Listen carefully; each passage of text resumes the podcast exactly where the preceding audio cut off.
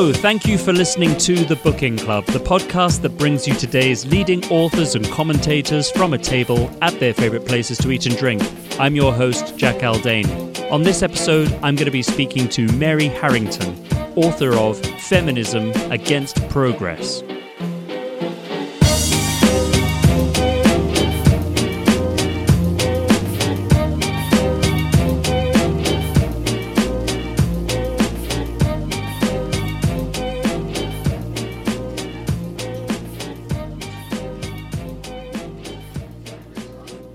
So we are back, or at least I'm back, here in Andrew Edmunds after two years. The last time I was here, it was with the author of Dominion, Tom Holland. And tonight, contributing editor to UnHerd and author of the book we're going to be talking about on this episode, Feminism Against Progress, Mary Harrington. Thank you for having me, and what a treat to be back here. I don't think I've had dinner in this restaurant for about 15 years. So, what's your story with this place? Um, when I was a student at university, I ended up working for a very eccentric, now now some years dead, print collector, a man called Christopher Lennox Boyd. He basically spent all of his money on print and ephemera, and he was a he was a world expert on 18th century mezzotints. He never he never cooked, he never ate at home or really fended for himself at all. Um, and so he'd, he'd just go out for dinner literally every night, and he was always in search of people to go for dinner with. And he used to periodically ring me up all the way through my 20s and take me for dinner. And Andrew Edmunds was one of the places that he and I used to come. And, and also, Andrew Edmunds is, in fact, a, a print dealer, as well as being a restaurant, which is just a, a lovely combination, which I, I, I like immensely. but yeah, I mean, it's for, for me, Andrew Edmunds. It captures it captures something of of a disappearing culture and also of my interest in the print era of the 18th century. So I suppose there's an echo. There's an echo for me in the print ephemera which are bought and sold, and in the conversations I had with Christopher. You take us back there to your younger years when you were very much a different person with a very different view on the world, because you were once somebody who, as you describe it, wanted to live at a tangent to anything that could be considered the status quo, bound up with bourgeois, patriarchal, heteronormative values. Uh, and you were also a bit of a tech utopianist in some ways. You say you essentially lost your faith in progress as a young progressive, ostensibly. What happened then? How did I lose my faith? These, these things happen slowly and then they happen all at once.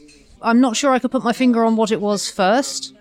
Um, How were you living your life at this um, time? I, I was I was sort of drifting. It was sort of experimental everything. You know, I was uh, curating art events and living from hand to mouth, and I was I was very very interested in digital art, and I was particularly interested in in media art outside outside the infra- the official infrastructures of art funding. Because there was a there was this phenomenal subculture of that in London in the noughties, there were people who were experimenting with the ways that the internet can convene um, new social phenomena, and were experimenting with that in a very playful and very artistic way. You know, before flash mobs became a marketing thing, and before LARPing became just how we do politics, um, and before before alternate reality gaming became just how we do politics, alternate reality gaming felt like an incredibly creative, potential new form of storytelling. And I, I was just really into all of that, and I wasn't very interested in doing what all of my peers at Oxford were doing, which was you know, getting a job in management consultancy and getting on the housing ladder. I mean, with hindsight, I sort of wish I had done that, but I guess I wouldn't be the person I am.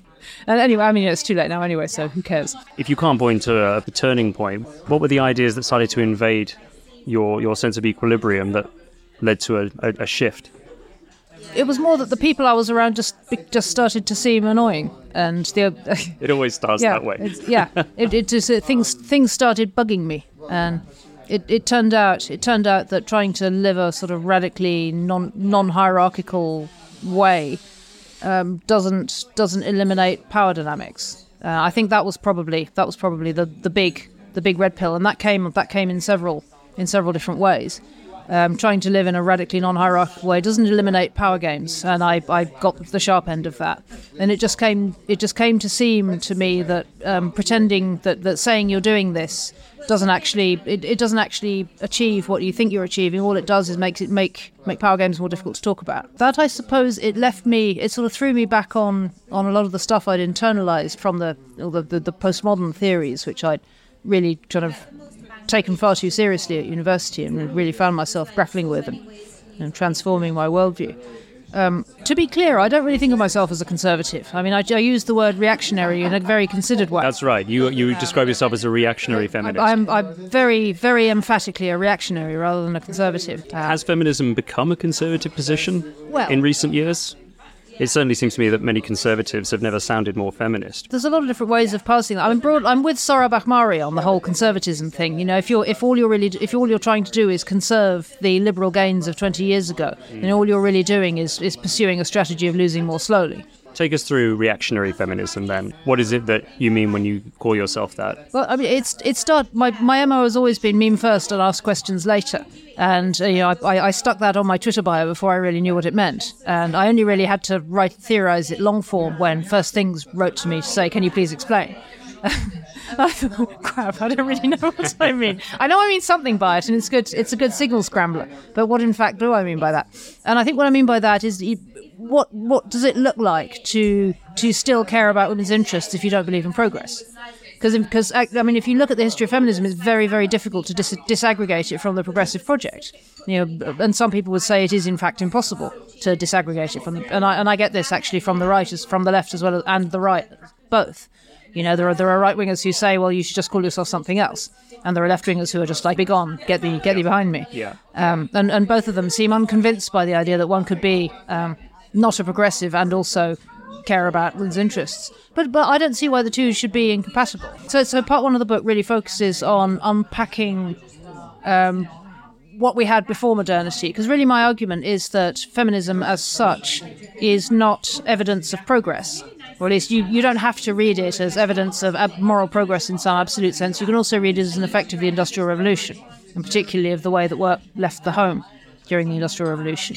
And women's aggregate response to the new challenges that threw up to how how how to how to be exist while womaning, yeah, how to exist while female, and how to exist in society and family life and so on. So that, that's part one of the book. You know, feminism is an effect of the Industrial Revolution, and I've looked I looked at that in the context of how of family formation, and of the point where that came to an end, um, which which I've, I've situated I've situated the end of feminism at the sexual revolution, which is kind of counterintuitive from from a sort of mainstream, sort of normie feminist perspective, um, given that yeah. No, the received view tends to tends to situate its beginning there. But, but but I see that as the end of feminism, um, because that was the point where the two poles of feminism collapsed just into one. Whereas whereas throughout most of the 18th and 19th centuries and half of the 20th as well, um, the the negotiation for, of over how how women adapt to modernity really oscillated back and forth between the questions of care and embodiment and questions of freedom and personhood, which is by definition um, seeking to escape from the constraints of embodiment. Um, but this all happened in the context of a basic, common, basic shared realism about about sex, about dimorphic sex, the fact that men and women exist.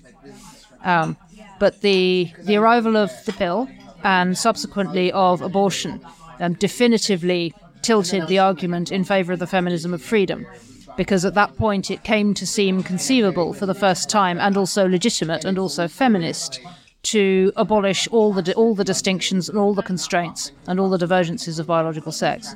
And to my eye, you can draw a straight line from the arrival of birth control and abortion through to the gender ideology, which everyone seems to think has just come out of nowhere. But in fact, it hasn't. And I've traced in part two of the book the, the intellectual genealogy back to back to the pill, which I, I see now straightforwardly as the first transhumanist moment. So let's go back to the 15th century. You zero in on the harmonious relationship to skill, productivity, and the hearth of the home that women in the feudal period were afforded, and then how the industrial era, where work becomes highly centralized, highly regimented, and mechanized, shatters that harmony, separating skilled mothers from their children, sometimes with terrible consequences. So, uh, why is it necessary to go back there? For the avoidance of doubt, I don't want to suggest that everything was hunky dory, because yeah, there's a, you know the dark heart of human nature is what it is. Um, and I'm sure there was plenty of violence and misery because the, that, that's that's just part of part of life. Life is tragic.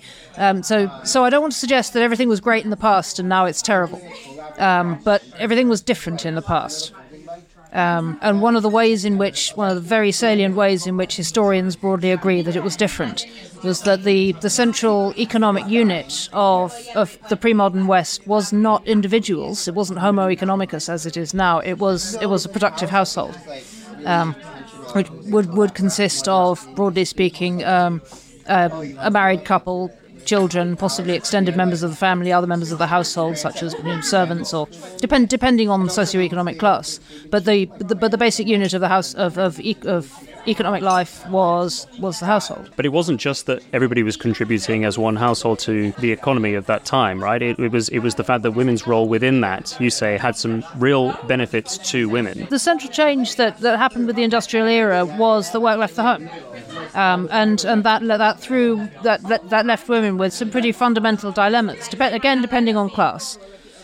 But in the book, I've given the example of textile making, which was women's work for 20,000 years um, prior to the Industrial Revolution.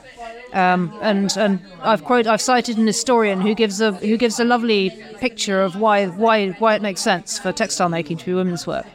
Um, I mean, if you imagine if you, you've got kids underfoot. You you maybe got a baby and a toddler and some assorted other small people running around. Um, te- you can you can make if you if you're weaving on a hand loom, you can do that while you're keeping an eye on a crawling baby. You can lay, you can raise the loom off the ground. You can do it while you're talking to your friends or your cousin or whoever. It, it's social work. It's interruptible. You can you can you can baby proof it to to a reasonable extent. Um, and it's and it's essential work for the family. You know, people need fabric for for all, all the things that people need fabric for. Um, but then along comes the Industrial Revolution, and people invent incredibly amazing, efficient new means of producing fabric. Um, however, these these amazing, efficient new means of producing fabric involve large, dangerous, expensive, centralized machines. So you can still you can go on making textiles but you but all of a sudden you have a choice that you that you, are faced with a problem that would challenge that you never really had before, which is what do you do with the baby? Um, previously, that's just not been an issue at all because you were chatting to your friends and you were weaving in the household and you were probably doing a thousand and one other things besides. You, you had a loaf of bread on the go and you were tending a small holding and you were doing a whole, a whole bunch of different stuff. All of a sudden, you're, you're, you've been booted off your land by the Enclosure Acts. So you've got to earn a living doing something. So you've got to work for a wage, and that means working in a factory uh, probably if you're if you're working class. What do you do with the baby? And and this this set off a whole new set of dilemmas for for mothers. Um, and, and so so of course this this then impels whole new political movements that are that set out to address this.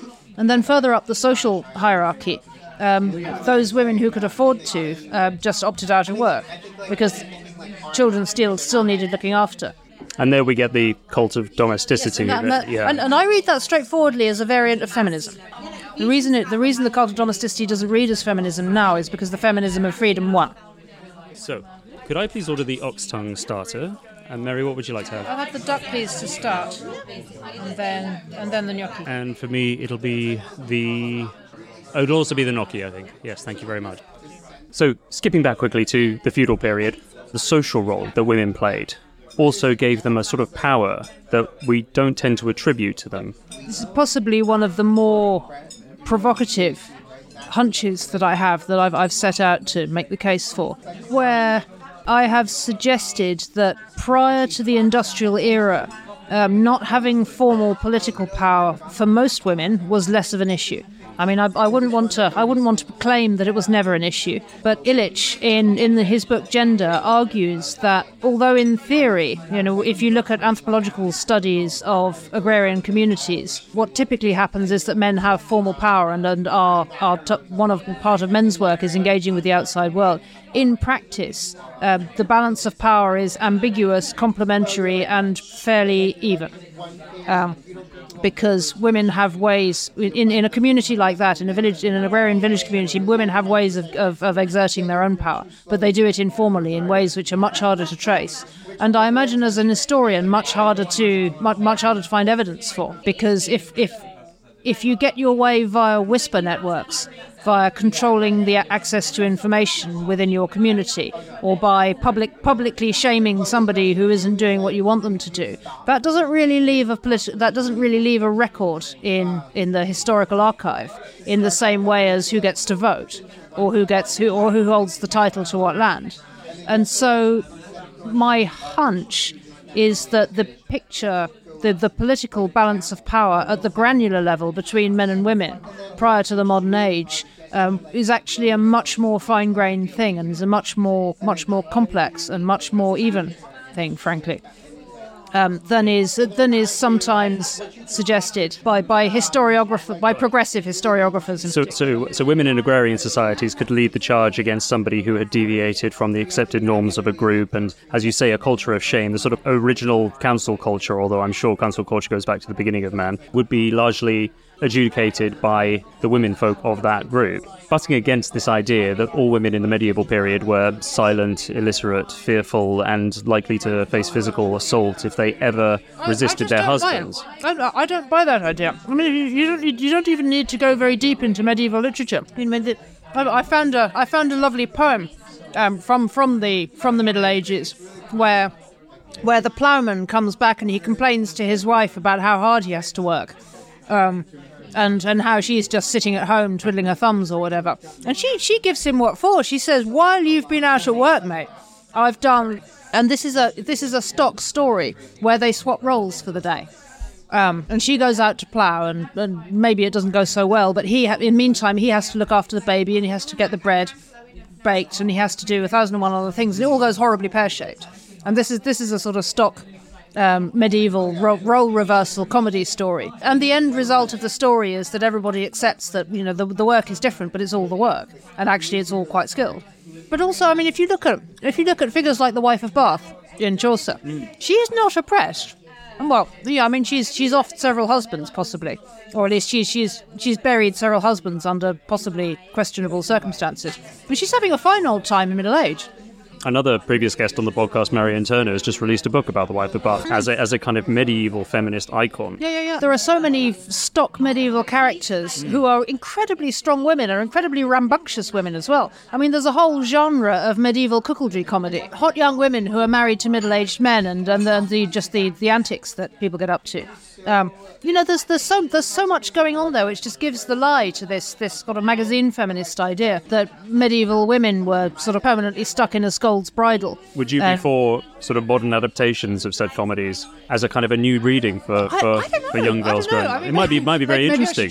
So you should pitch uh, it to the BBC, maybe. Yeah, it is worth a go, I guess. How was your starter? You had the. Could you remind me what you had again? I had a confit duck with chicory and cornichons, which was lovely. So, you've spoken a lot already in the course of our conversation about feminism of freedom. And of course, many listeners, many people who identify as feminists would sort of say, well, is there any other kind? Feminism against progress is, as you mentioned earlier, feminism against the pill. Now, that statement alone will surely be anathema to scores of modern women. And if we just could imagine them for a second all getting up and putting on their coats and heading to the exit, what could you say or what would you say to get them to pause, to rethink, and just hear you out? Um, when you manage to escape a limit that seemed previously like a hard limit, and you use a technology to do that, the, invariably you end up with a huge dividend, dividend of freedom that comes with that. You know, whether that's the automobile or you know any, any one of a thousand and one other innovations which have transformed the way we live, but by by busting through what seemed previously like a hard limit, like how fast you can go. But um, what's what's perhaps more difficult to discuss is what the trade-offs are. But specifically in the context of the pill, my, my frame for thinking about it is that technologies of liberation are invariably also technologies of capture. Um, and to the to in, in direct proportion to how how how completely a, a, new technology liberates us, it will also open up new terrains for for the market, which might previously have been governed by um, human limits or or social codes if we think of it as a technology of liberation and also of capture, um, it's, it's it becomes it becomes easier to see how those benefits and costs fall out uh, because they're not symmetrical. In the context of the pill, women like me, by which I mean middle class, academically inclined, you know, moderately ambitious in one way or another, the contraceptive pill was was straightforwardly a net benefit. But um, one of the perhaps less well appreciated trade offs of of the contraceptive pill is that by by making women's sexuality a private matter rather than a public matter, which was really what it did, it privatized women's bodies. When you privatize something, the owner can do what they, whatever they want with it. which means that to the extent that something becomes privatized, it, it also becomes possible to buy and sell. And so, concurrently, it's, it's not a coincidence that the, the sexual revolution wasn't just the, the advent of women feeling that they, they, they alone owned their own bodies, it was also the advent of big porn. The privatization of women's of women's bodies is also the commodification of women's bodies because freedom and trade are two sides of the same coin, and private ownership, private autonomy, and and commerce are two sides of the same coin, and it's not possible. The the 60s utopians and the the second wave utopian feminists genuinely believed that they could have the sexual liberation without the commerce, and it's just not true. I mean, if you look at any other any other area where we've liberated ourselves from some limit through technology, you will see that the market moves into the space absolutely without fail. It's just it, it's it's ineluctable because something comes comes in to fill the vac- vacuum, and it turns out to be trade. Because it releases a lot of human energy and it allows for a lot of yes, human impulse. Yes, yes, Yeah. exactly. It releases a lot of energy, and, and people people seize on that opportunity, and they do whatever they want with it. And of course, uh, champions yeah. of progress say when that happens, we should celebrate it because it because shows us what we are really like and what we're capable of. And for better or worse, it's human beings doing human beings. which I suppose is one way of looking at it, but I think that's that's the kind of up, upbeat John Stuart Mill optimist way of looking at it. I mean, he was he was all for you know the people with social capital and intelligence and a measure of personal self-discipline conducting experiments in living, and he was he wasn't so concerned, I don't think, with what it what how it would be like for people with poor impulse control or chaotic family backgrounds or less social or economic capital to have the guardrails taken away. Um, and I suppose at this point, a progressive might say, well, who are you to, to be paternalistic and to impose guardrails on people who you're obviously looking down on? And you think, well, you know, do you have eyes and a functioning brain? Can you, do you, do you not see? Do you, do you not see what happens when this goes wrong? Every single time we've, we've tried to abolish human nature through technology, um, all that happens is that the that facet of human nature that we've tried to abolish comes back as a set of supply and demand problems. And in the book, I've set out a few instances of, of where we where we see that dynamic in action. I mean, you, you see it you see it happening in the so so called sexual marketplace. There, Well, in, in which in which many women are truly happy. What if this book is really not for all women, but for some women who feel compelled by the liberal norms of today against their better judgment, a bold and unapologetic alternative to that? If I'm completely honest, I think I'm more I'm more using feminism as a as a vector for critiquing the market than I am using the market as a vector for critiquing feminism. This is a very sidelong way of of, of, do, of doing political theory. We can't challenge You one can't- without the other. You can't really disaggregate There are no. lots of feminists out there who, because they are progressives, hate capitalism. They think they hate capitalism, but if you believe that the good for for women or for men and women or for people in general can best be pursued by destroying interdependence between people by chopping by chopping each of us as individuals up into our separate little bubbles and then even chopping our bodies up into separate components and then trading them frictionlessly you know according to individual will and desire. You're essentially applying the logic of of day trading or, of of financialization to to humans.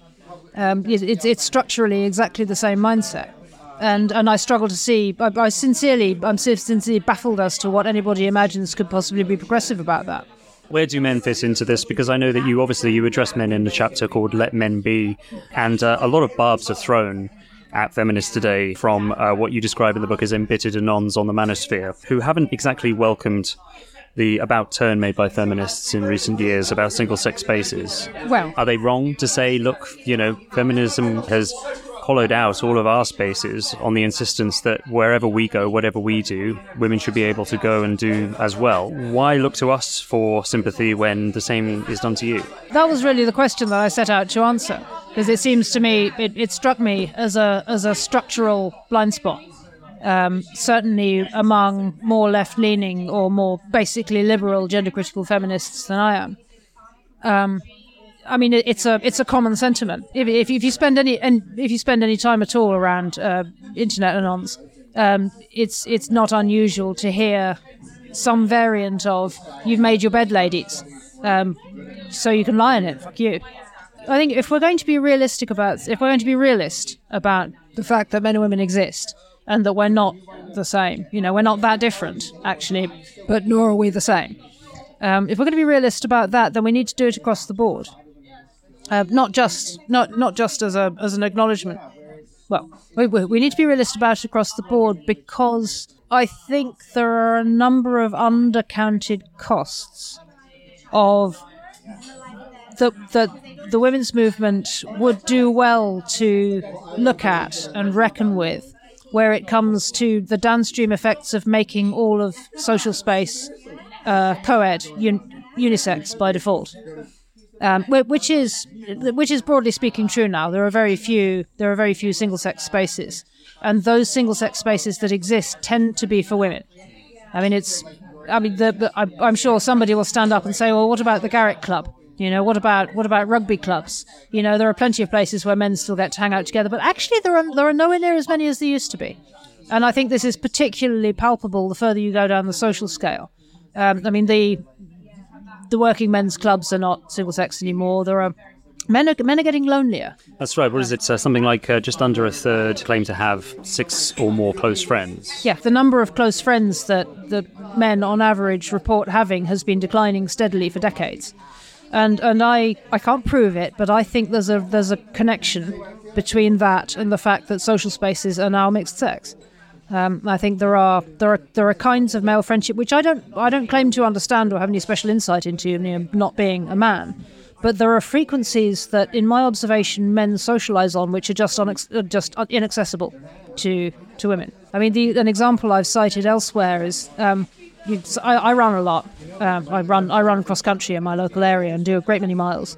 And sometimes um, I'll be running I'll be running along a footpath through a field, and I'll see the, the local the local detectorists society out and about. And they, they tend to they'll be spread out. There may there'll be maybe ten of ten of them. And and, and it struck me as, as I was running past them one day that they're socialising. Like this, I, I, they're doing it on a frequency which makes no sense to me and that just doesn't really read as socializing from a women's point of view. What is but, it that doesn't read as socializing? Is it is it the is it the lack of talking? The fact is they're it, not talking to each you imagine you imagine you know men go fishing again, very right, silent occupation, but but, but they're socializing. Yeah, and it, it just happens on a frequency which makes which is inaccessible to women because that's just not really that's just generally broadly. I mean, you know, I don't want to I don't want to say never, but on average, that's just not how women roll.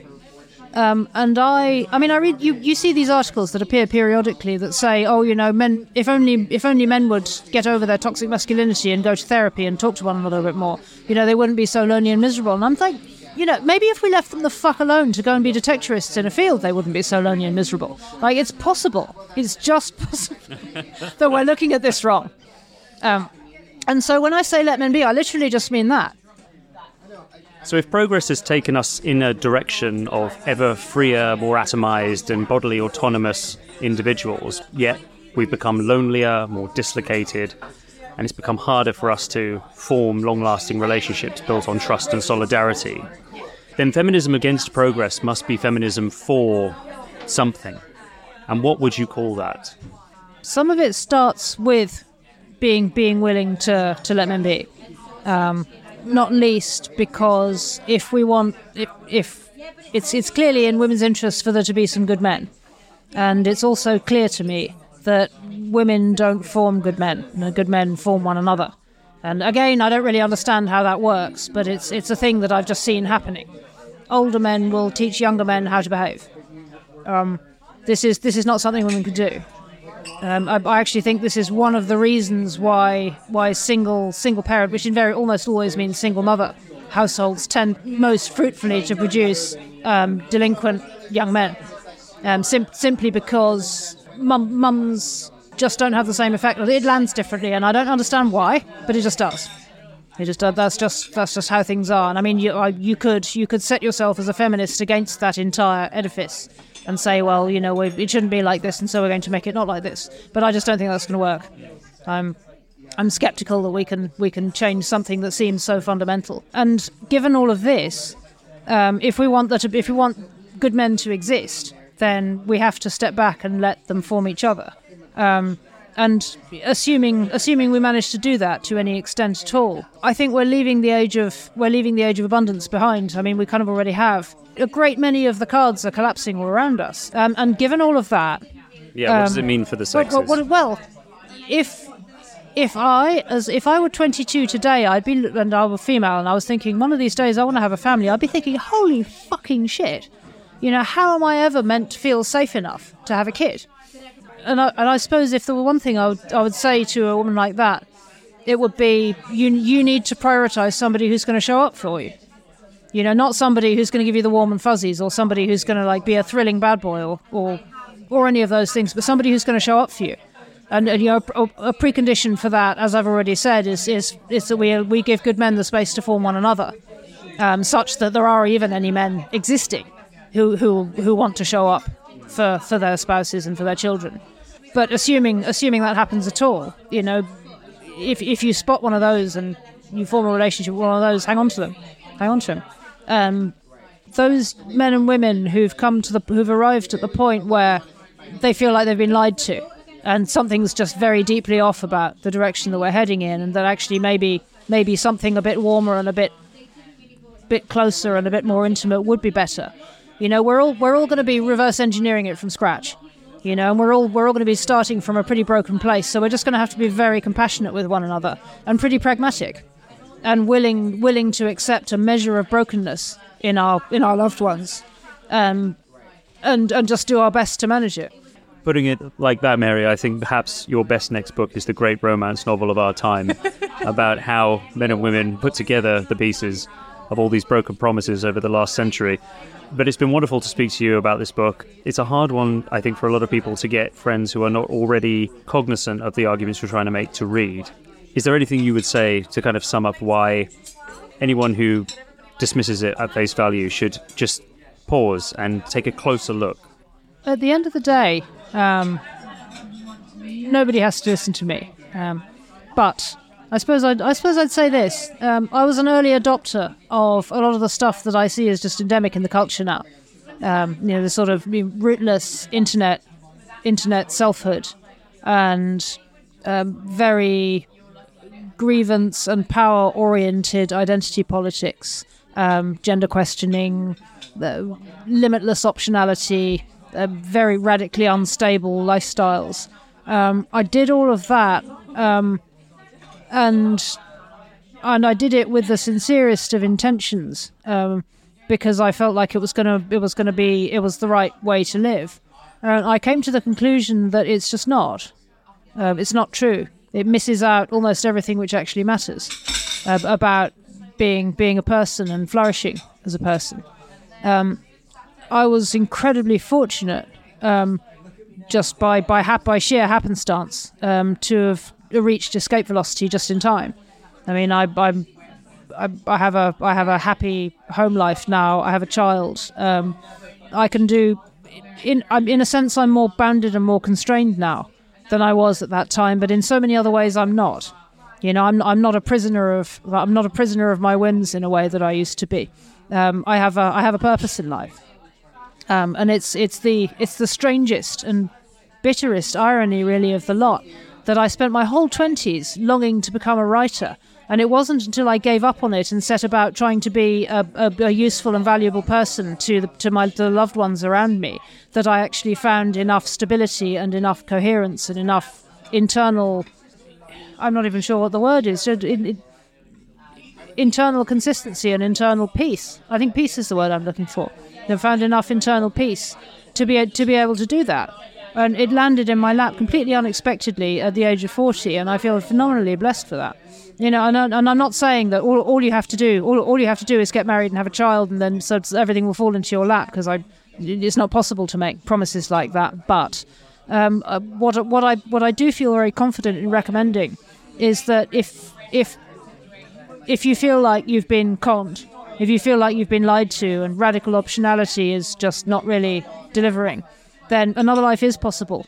And if I if if one if one young man or woman reads my story and my reflections on my story and takes a different path without sustaining as many scars as I did, I'll feel like I've done something worthwhile. So so that, that's that's really the message I leave with. Mary Harrington, thank you very much.